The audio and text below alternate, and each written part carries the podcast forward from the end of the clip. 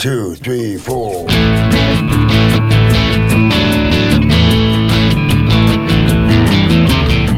You're listening to Felony Inc. Podcast on the Startup Radio Network. The Felony Inc. Podcast explores ex-felons that have gone on to launch their own startups. We explore the ups, the downs, the behind-the-bar stories with these founders. Felony Inc. Podcast airs every Friday morning at 10 a.m. Pacific time. Oh my goodness. Welcome to the Felony Inc. Podcast, especially everybody here in the Portland PDX area. We love the weather right now. It's kind of overcast, kind of cloudy, but sun breaking through. So I'd just like to say good morning. Welcome to the Felony Inc. Podcast, live from downtown Portland, Oregon, and brought to you by Startup Radio Network. I'm Ladd Justison, and each week we interview formerly incarcerated men and women who have turned their lives around and started successful businesses. The original host of our program, Dave Dahl of Dave's Killer Bread, is on vacation right now and won't be able to be here in the studio, but he was able to turn his life around and make the best bread in the world. His turnaround story has inspired many, and we hope that today's guest will do the same. I know he will. Before I get to our guest, I'd like to introduce my co-host, Mark Gailey.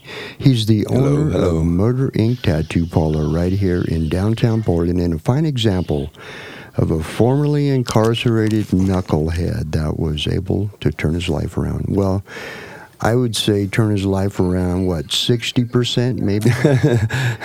That's true, yes. So I'm not perfect. How's the ink business doing, Mark? It's okay, yeah. There's been a couple little slow spots, but, that has nothing to do with anything. I can honestly say that Mark leaves an impression on people. Honestly. Literally. Is that cool? I think that's cool, Allon. That was pretty smart. Hey, where's it? Didn't you have a little clapping a little sound effect? Yeah. Good one. You know what? What else you been doing, Mark? Anything? Just personal life, the business thing. It's just that it's been a lot lately, so... You sent me a picture of some pretty good-looking young lady that was in your arms the other day. Oh, yes. How's that going? It's going pretty good, actually. Yeah? Yeah. Wow. It's amazing, actually. She's pretty cool. I'm not going to, put the cart before the horse, but I always do anyway, so... Yes, I will put the cart before the horse. But anyways, that's one good little thing that's going on in all the chaos that I'm surrounded by with my... chaotic roommate or landlord / the business, the dynamics of the different artists, all have it's like I didn't, sometimes you didn't realize you have to be there to hold their hand through things. Oh yeah. Just like Allon, our sound guy. If you're not here, hold his hand. He doesn't feel appreciated. From way across the sound table. So, I'd like to kind of give everybody a little bit of an update on the Killer Granddaddies. We've been out and about having a lot of fun lately. Last Saturday, we went down to Eugene, Oregon, where I was raised as a child. And we kind of honored my friend of many, many years, Bob LeFevre. And we took the Killer Granddaddies down there, took a bunch of barbecue and side dishes, and we just had a great time. Everybody was cool. Everybody was happy. And then the next day, believe it or not, we had another gig, and we performed for it's kind of a family addiction program, which is really cool. It's starting out. So we were able to perform there and meet some really cool people. And then on Tuesday... Guess what we did, Allon? You played at the O2 Arena in London. There you go. No, it was better than that. We played at Dave's penthouse downstairs in the patio area. Really? This is the second annual Killer Granddaddies fundraiser. And what we did, Dave's favorite little charity here in Portland is called Constructing Hope. Mm-hmm. And so what we did was we played, and then we put out a little tip jar. And the residents there actually contributed almost $600. I like it. To Constructing Hope. So we were pretty proud of that. I remember when you all did that last year as well. So. Yeah. Cool. It was fun, man. I mean, a lot of good people, and it's kind of a cool way for Dave to to kind of get introduced to some of the people that live in a building. You know, you see a few here and there going up and down the elevator, but you know that's really important because you have to know who to avoid. That's right. So, you know, before we go any further, Mark, you know what we're going to do? We're going to get to our guest because we're kind of running a little bit late. This guy has this awesome freaking story. We've had him on the show before. His name's Coss Marte. And he came up with a program while he was in prison. It's a fitness program. And he's going to tell us a little bit of the story about how it all began. Mark, you know, it's just one of those just awesome stories. Coss, welcome to the program. How you doing? Hey, how's it going? It is good. What's the weather like there in New York? You're in New York, right? Yeah, it's pretty hot. It's pretty hot. Pretty hot. It's like that's a lot.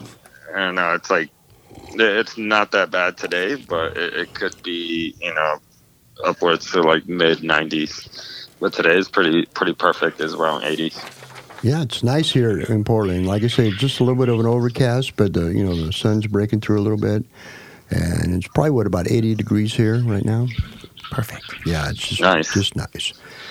So, I know we had you on the show before. We had a lot of reaction to you being on the show and what you did in prison, and how you turned your life around. So, why don't we just go back to that story about, you know, kind of a little bit about your childhood. And just to kind of reiterate the story we had before, so we got some new listeners and everything, and I'm sure that they'd be interested in hearing. Okay.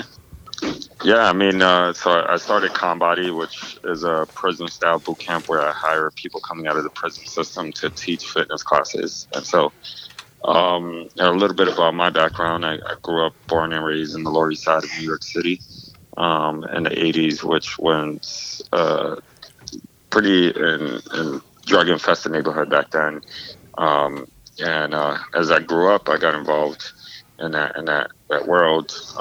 My family, I had family members involved in it, and I saw it as an opportunity to make money. I saw my cousins and my friends who were hanging out in the corner, you know, with big chains and cars, and that's what I thought was, you know, life was all about, and I thought that was real success. Those big chains, I remember those, man. The bigger the gold chain, man, the cooler. Yeah, the rope chains. I think Mark still wears those, but those are cool, man. You know, it's so funny. It's, you know, my 20-year-old son kind of like thinks he's a rapper or is, but he has this chain and it was fake. I'm just like, really, you're gonna wear that fake chain? He goes, yeah, it looks cool, man. So the other day I go, hey, where's your chain? He goes, yeah, you're right, man. I ain't cool.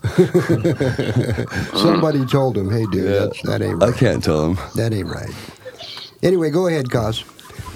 Yeah, so, I mean, I grew up following people's footsteps that I seen, you know, who I thought were my role models, who were my role models at the time, I guess.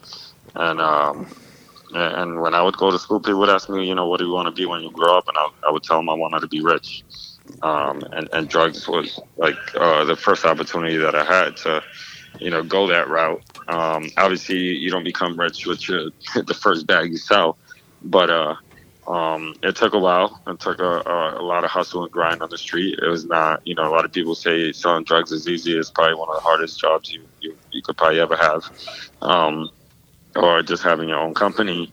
But I eventually got arrested for running one of the largest drug delivery services in New York City, and at 19, I was making over $2 million a year. Had over 20 people working for me, had this underground, like, cocaine delivery service. But at 23, everything ended. I was sentenced to 7 years in prison. And that's when I found out I had a lot of health issues. My cholesterol level were through the roof. I had high blood pressure. And was placed on medication and was told that if I didn't eat correctly, and obviously in prison you don't get the best food, or work out, that I was in risk of having a heart attack within 5 years. Well, you were overweight, right? Yeah, I was pretty overweight. Yeah. You know, before you went to prison, Coss, I'm just curious. Did you use the drugs you were selling? Just weed. Just smoked the weed. Yeah. Okay.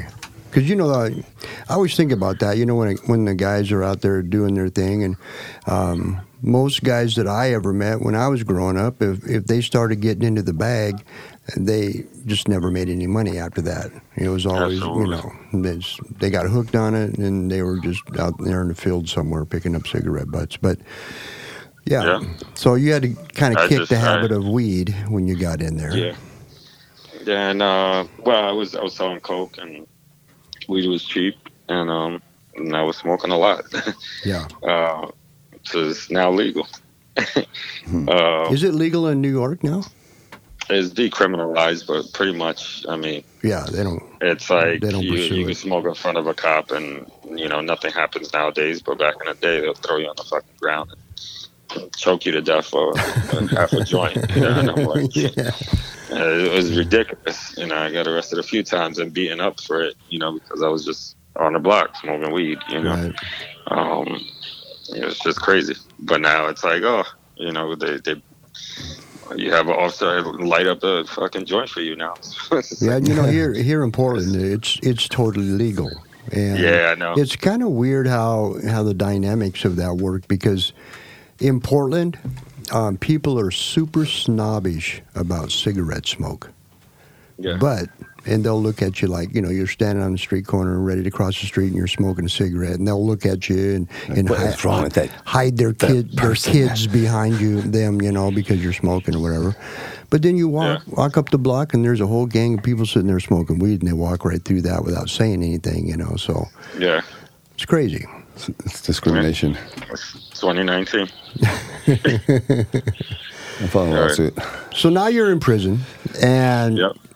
These prison doctors or whoever, the nurses or whatever, they have told you, look, Coss, you know, you're not in good shape. Your diet's not good. This is, you know, you're not going to live too long if you keep doing this. So there was a change of heart, mind, you know, whatever at that point. Take us from there. Yeah, I mean, so I get back to my cell after they tell me this, and I started working out. I probably did like 10 dips off the side of my bed. I tried to do a few push-ups, jumping jacks. Right, coming back from going to your cell, working out that quick. Coming back, I was just, I mean, it's a long walk, but I get to my unit and I just sit there and I'm like, fuck it, I'm by myself. I'm gonna have the time. And I just start moving. And, I got frustrated because it was just like I couldn't do like 10 push-ups, and I was just like I gave up. I was like, "Fuck, this shit is way too hard," and I rolled back, you know, into the bed, and I lay there, and then she fell asleep, and I woke up the next morning, and they called rec, and that's when I really started working out. And I woke up, and I just felt like I needed a run, And I went out to the yard, and I started just doing laps and after laps and after laps. And I couldn't run, you know, in the beginning. I was probably like running, walking, you know, for a minute at a time each. And then eventually built myself up where I was like running 2 hours a day. And in 6 months, I managed to lose 70 pounds. And caught the eyes of other inmates. Yeah. And just kept moving. And I don't know, I just had time, and it became an addiction for me.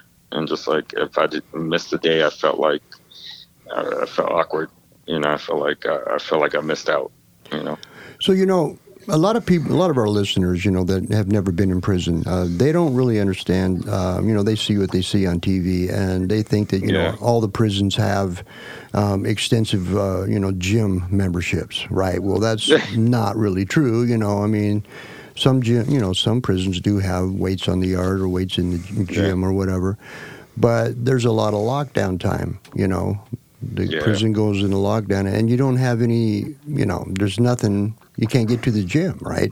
So that's where, you know, I'm thinking that's probably where part of your thing came from, was that you had to be kind of inventive on how to kind of get your workout on.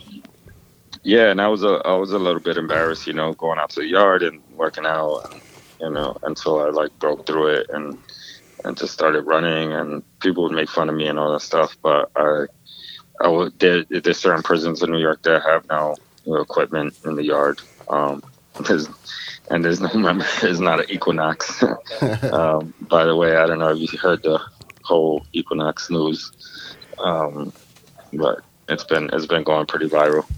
That the CEO of Equinox is throwing a fundraiser party for Trump's campaign, which is crazy. But anyway. In prison, there's no Equinox. Right. And I basically used the tools that I had, which was my body weight and the little space that I had. And I would use we would put water bags together and do creative shit like that. And, use our pillowcases to stuff them with stuff and use that as curls. And I used to tie the mattress behind my back and do step ups on my bed, and just crazy. So crazy creative ideas that I just had the time to do and thought about it while I was in SL. So, tell me what it felt like, Coss, when you first started working out, and how much did you weigh at that point? I was 231. So you're 231 pounds. And how tall are you? 5'8". So, you're a pretty healthy boy right at that point. So Tell me what it felt like the first time that you were able to go out there and do your thing for a while and then go back to health services and get on the scales. What was that? So they called me back in 3 months just to do a checkup, and they checked me and it was you're all normal. I think at the time after 3 months, I know I lost 40 pounds and I was 190 at that time. And it was just I didn't have to be on a special diet or, and I just kept doing it. I felt relieved.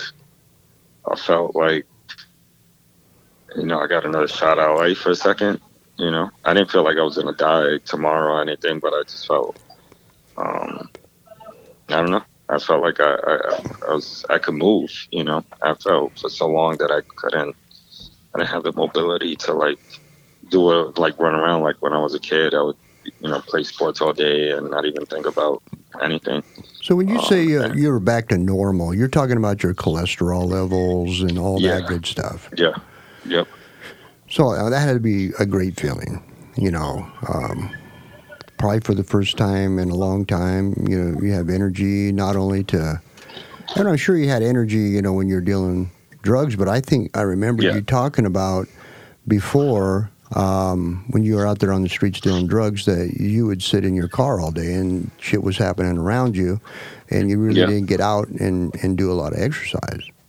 Yeah, I literally used to double park my car in the streets and not even waste my time parking. And, New York is different, but just I would drive to the corner store and tell somebody to get me a sandwich and then drive to the middle of the block and leave my car there. And I was just that was it. I guess, the maximum laziness person that you could think of, Wow, that's crazy to think about that, And I was not even late. I was not even lazy. I was very motivated and making money and nonstop hustling all day, all night, phone calls and stuff like that. But mobility wise, I was stuck.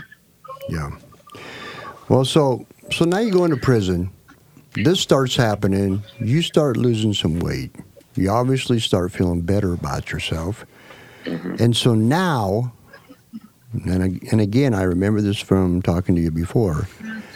Yep. Some of your buddies see this transformation, and they're like, "Hey, Coss, what's going on?" Yeah. And so you got them involved. Yeah, there was one particular guy first. His name was Bus. He was really big guy. I think he was 320.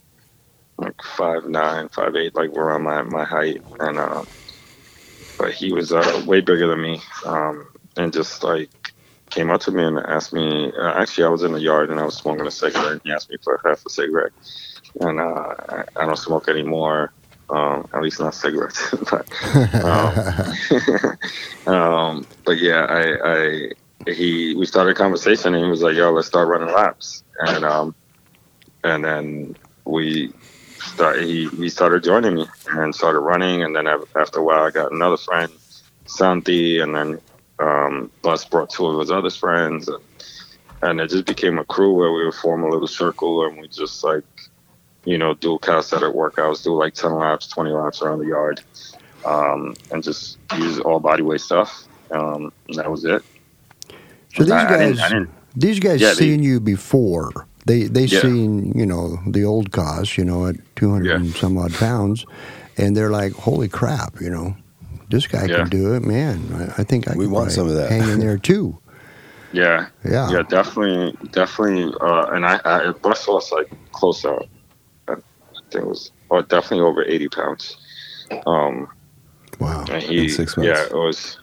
I don't know how long it took. I don't know. I can't tell you exactly what the time was with him, but yeah, it, like collectively everybody got into shape. Like we were just so motivated and going, you know, meeting up, and we were from different units, like, and so we would, you know, call each other from different cell blocks and meet up in the yard, and you know, and not call, and there's no phone calls, but we just send notes, or like send notes, be like, yo, we're going out to the yard today, or like scream from one side of the mess hall to the other, and be like, yo, we'll see you at 12, type of stuff like that. But yeah. Well, Coss, you know, I want to talk about how this all kind of formed, or, you know, morphed into a business. But before we do that, we're going to have to thank some of our sponsors. So hang tough. We'll be right back. Gotcha. CPA Dudes, where accounting is never boring. Their price is not based on time. Instead, customers decide what to pay them. They don't charge you for sending invoices, phone calls, emails, texts, or meetings. They just get the damn job done. Find them at cpadudes.com/startupradio. Tell them Dave and Ladd sent you, and we'll send you a very special surprise. Seriously, we will. Today's episode of the Felony Inc. podcast is brought to you by Publicize, a deconstructed PR subscription service which generates effective visibility for your business. Publicize handles all communications with the media and any content required to do this, such as press releases, editorial pitches, etc. And they offer a wide range of PR products and abilities out of which you can construct the PR package right for the future of your business. All right, so here, let's get back to Coss. Coss is the main man here. I mean, we got a picture of you here, Coss. It's got you. Are you the guy in the front with your arms folded? Oh yeah, in the website. Yeah, that's me. That's you. You're so dreamy. How come all the other guys got their shirts off and you're just like covered up? That was a Men's Health shoot. They asked me to. They basically like orchestrated the whole shoot, so it was like pretty even. Yeah. On one side, it was a whole thing. So we did like a whole little video DVD workout for Men's Health.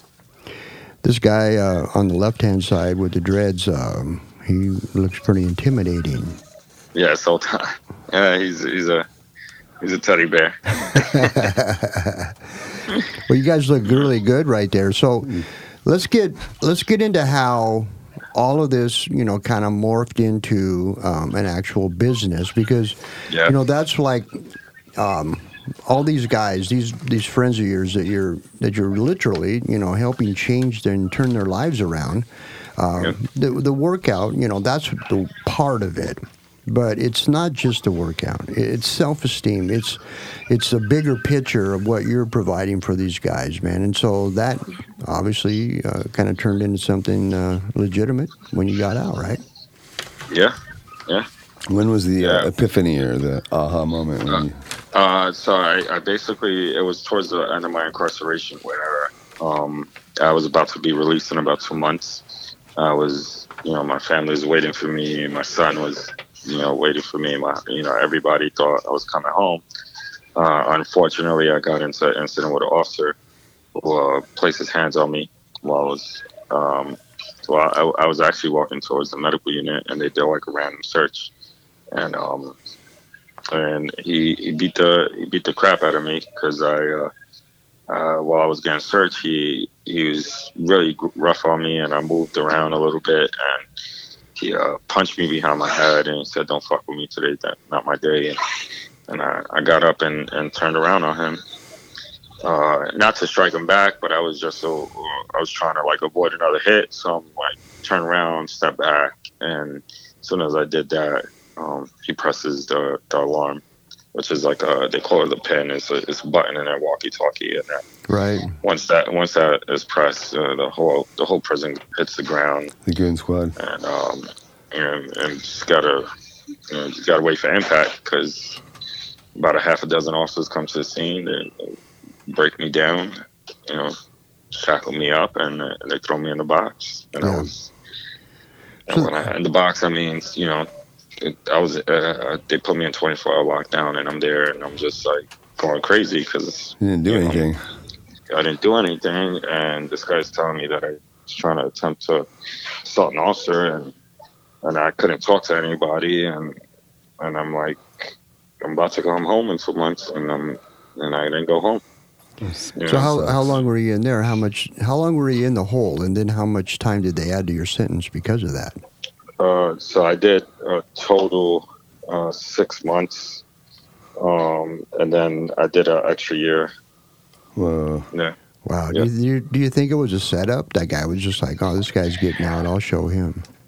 Nah, it was definitely not a setup, because I never, I seen the officer once on Blue, but I was not known to cause trouble. I always try to keep to myself. Plus, I was short time, and I was not...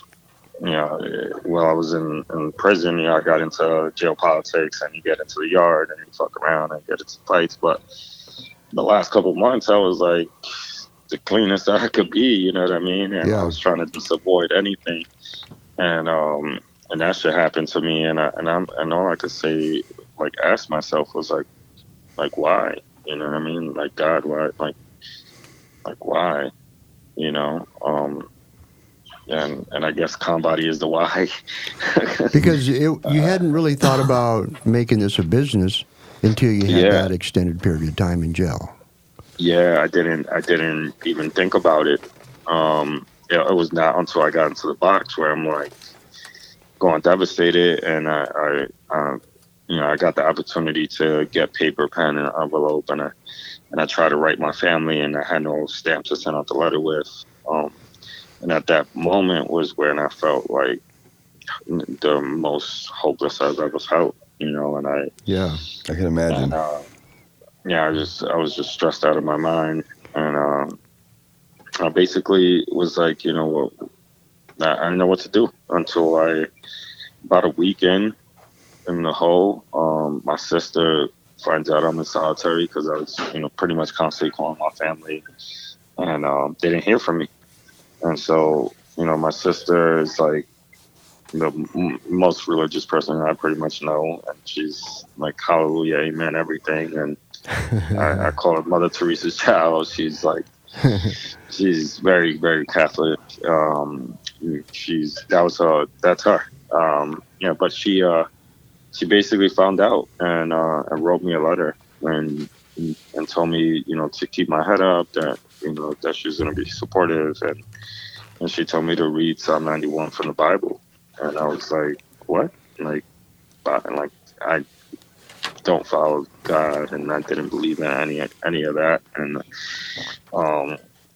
I basically took that letter and threw it in the corner myself, and just was laying there and, doing nothing for 24 hours. You come up with your own schedule, and basically out of boredom, I decided to open up a Bible that she gave me on early on in my incarceration, that I basically just used to put like an address book. Anybody that was coming home, I would put their number, and I tell them I was gonna call them when I was out, because the Bible is the only thing that, or whatever religious item is the only thing that could follow you around the whole prison. So, right. It was not until, maybe 3-4 days after she wrote me that letter where I decided to pick it up. And I just, flicked to Psalm 91, started reading it. That states, he who dwells in the shelter of the Most High will rest in the shadow of the Almighty. I'll say of the Lord, he is my shelter and my fortress, my God in whom I trust. And as soon as I read those words, a stamp fell out of my Bible. A stamp. Yeah, and I was like, brought me chills. That's crazy. It was crazy to me to, you know, that was like a sign of hope for me, you know. Nice. And it was not, I guess it's probably the cheapest item you could ever get, you know, from anything around the world now. And like, it meant the most. Meant the most. It was the most expensive, you know, it was that gold chain that I wanted, you know. Yeah. And I got to send my letter out, and I explained to my whole family what the whole situation was. And, they came and visited me, and when you visit somebody in the box, you know, they basically have you in shackles. And, right. You know, you can't touch them, and it's just a very depressive moment. And after that, I told them I didn't want no visits after that. So I basically, you know, came home. I went back to my cell and, like, just started praying, you know, for the first time and asking, like, how can I get back, you know, for all the wrongdoings that I've done in my life, you know. Well, nice. You know, I've done a lot of crazy shit, and I can't, what hit me was, you know, ConBody, it was the workout. You know, I was already helping these guys in the yard. I was building a camaraderie. I came up with an idea, and I just started writing it down, and I wrote it down, and basically came out with a book, you know, with it on Amazon now. It's called ConBody. And I basically wrote out, you know, my whole workout there and said, this is what I was going to do. And I came home a year later behind that situation and just started doing it with no money.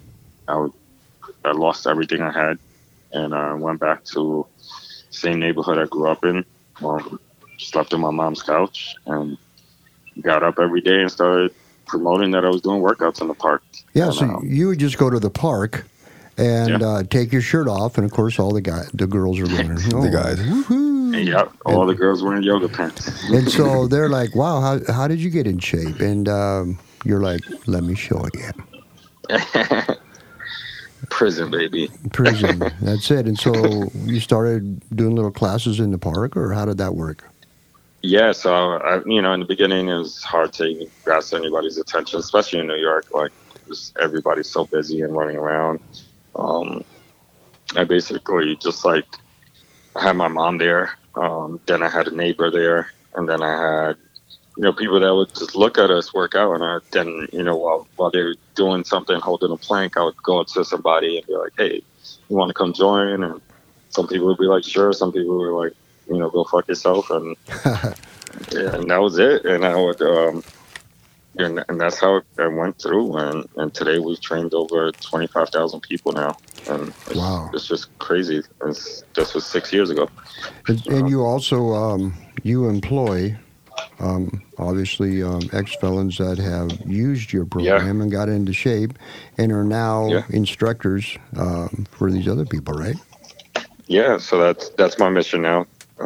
I eventually, you know, saved up enough money, raised enough money through crowdfunding and a couple like family friends, and opened up the first studio under a Buddhist temple, and I built it to look like a prison, and that started getting packed, and nice. And then we opened up a bigger spot down the block, and then now we have our second location that we just opened up in London. About a week ago. London. So, cool. Yeah, so going international right away. And now. I'm wondering, can you come to Portland, get Mark in shape, and have him open up a studio here? Because, you know, Mark, he's, you know, he's not like out of shape totally, but, you know, I mean. I'm way out of shape. He could definitely get in a little bit better shape. I think we all could, all right. But yeah, that'd be kind of cool. I need to put on pounds. I mean, I'm down. I don't need to lose any. I need to gain. What's the best gaining method? Gaining method? Yeah, I can't keep any weight on me. I was doing a lot of just strength training, and I would do all body weight strength training, just like push-ups, dips, and pull-ups, and then you just got to eat. So you're like a skinny guy trying to gain muscle weight. Mm-hmm. You got to eat a lot. I do. You eat a lot. Yeah. Yeah. Well, Coss, and the drinking for the belly. If you have that little bump down there. Protein, baby. Yes. Yeah. Proteins versus carbs. Yeah. Yeah. Well, Coss, you know what? We're getting close to the end of our session here, man, and we just want to thank you so much for coming on, man. We're so proud of you for what you're doing, man. We're happy that you are at where you're at in life. If there's anything that you'd like to throw out there, any websites, any information, let our listeners have it right now. Yeah, I mean, if you want to check us out, it's called ConBody, CONBODY, like convict body. You could try our $5 a month subscription model where you could train virtually with your favorite ex-con, small constrained space, and no equipment, and we'll work on getting that prison body you've always desired. So do that, and also follow us on Instagram, Twitter, everywhere. Same handle, ConBody, across the board. And just hit us up. Man, that's freaking awesome, man. Well, you know what? We'll probably be hitting you up sometime down the road again because we just love having you on here. So let me just end this by saying we'd like to thank our producer, Mark Grimes, his sidekick, Michael Coates, and our undernourished sound guy, Allon. Maybe you could come here and give him a few workouts there.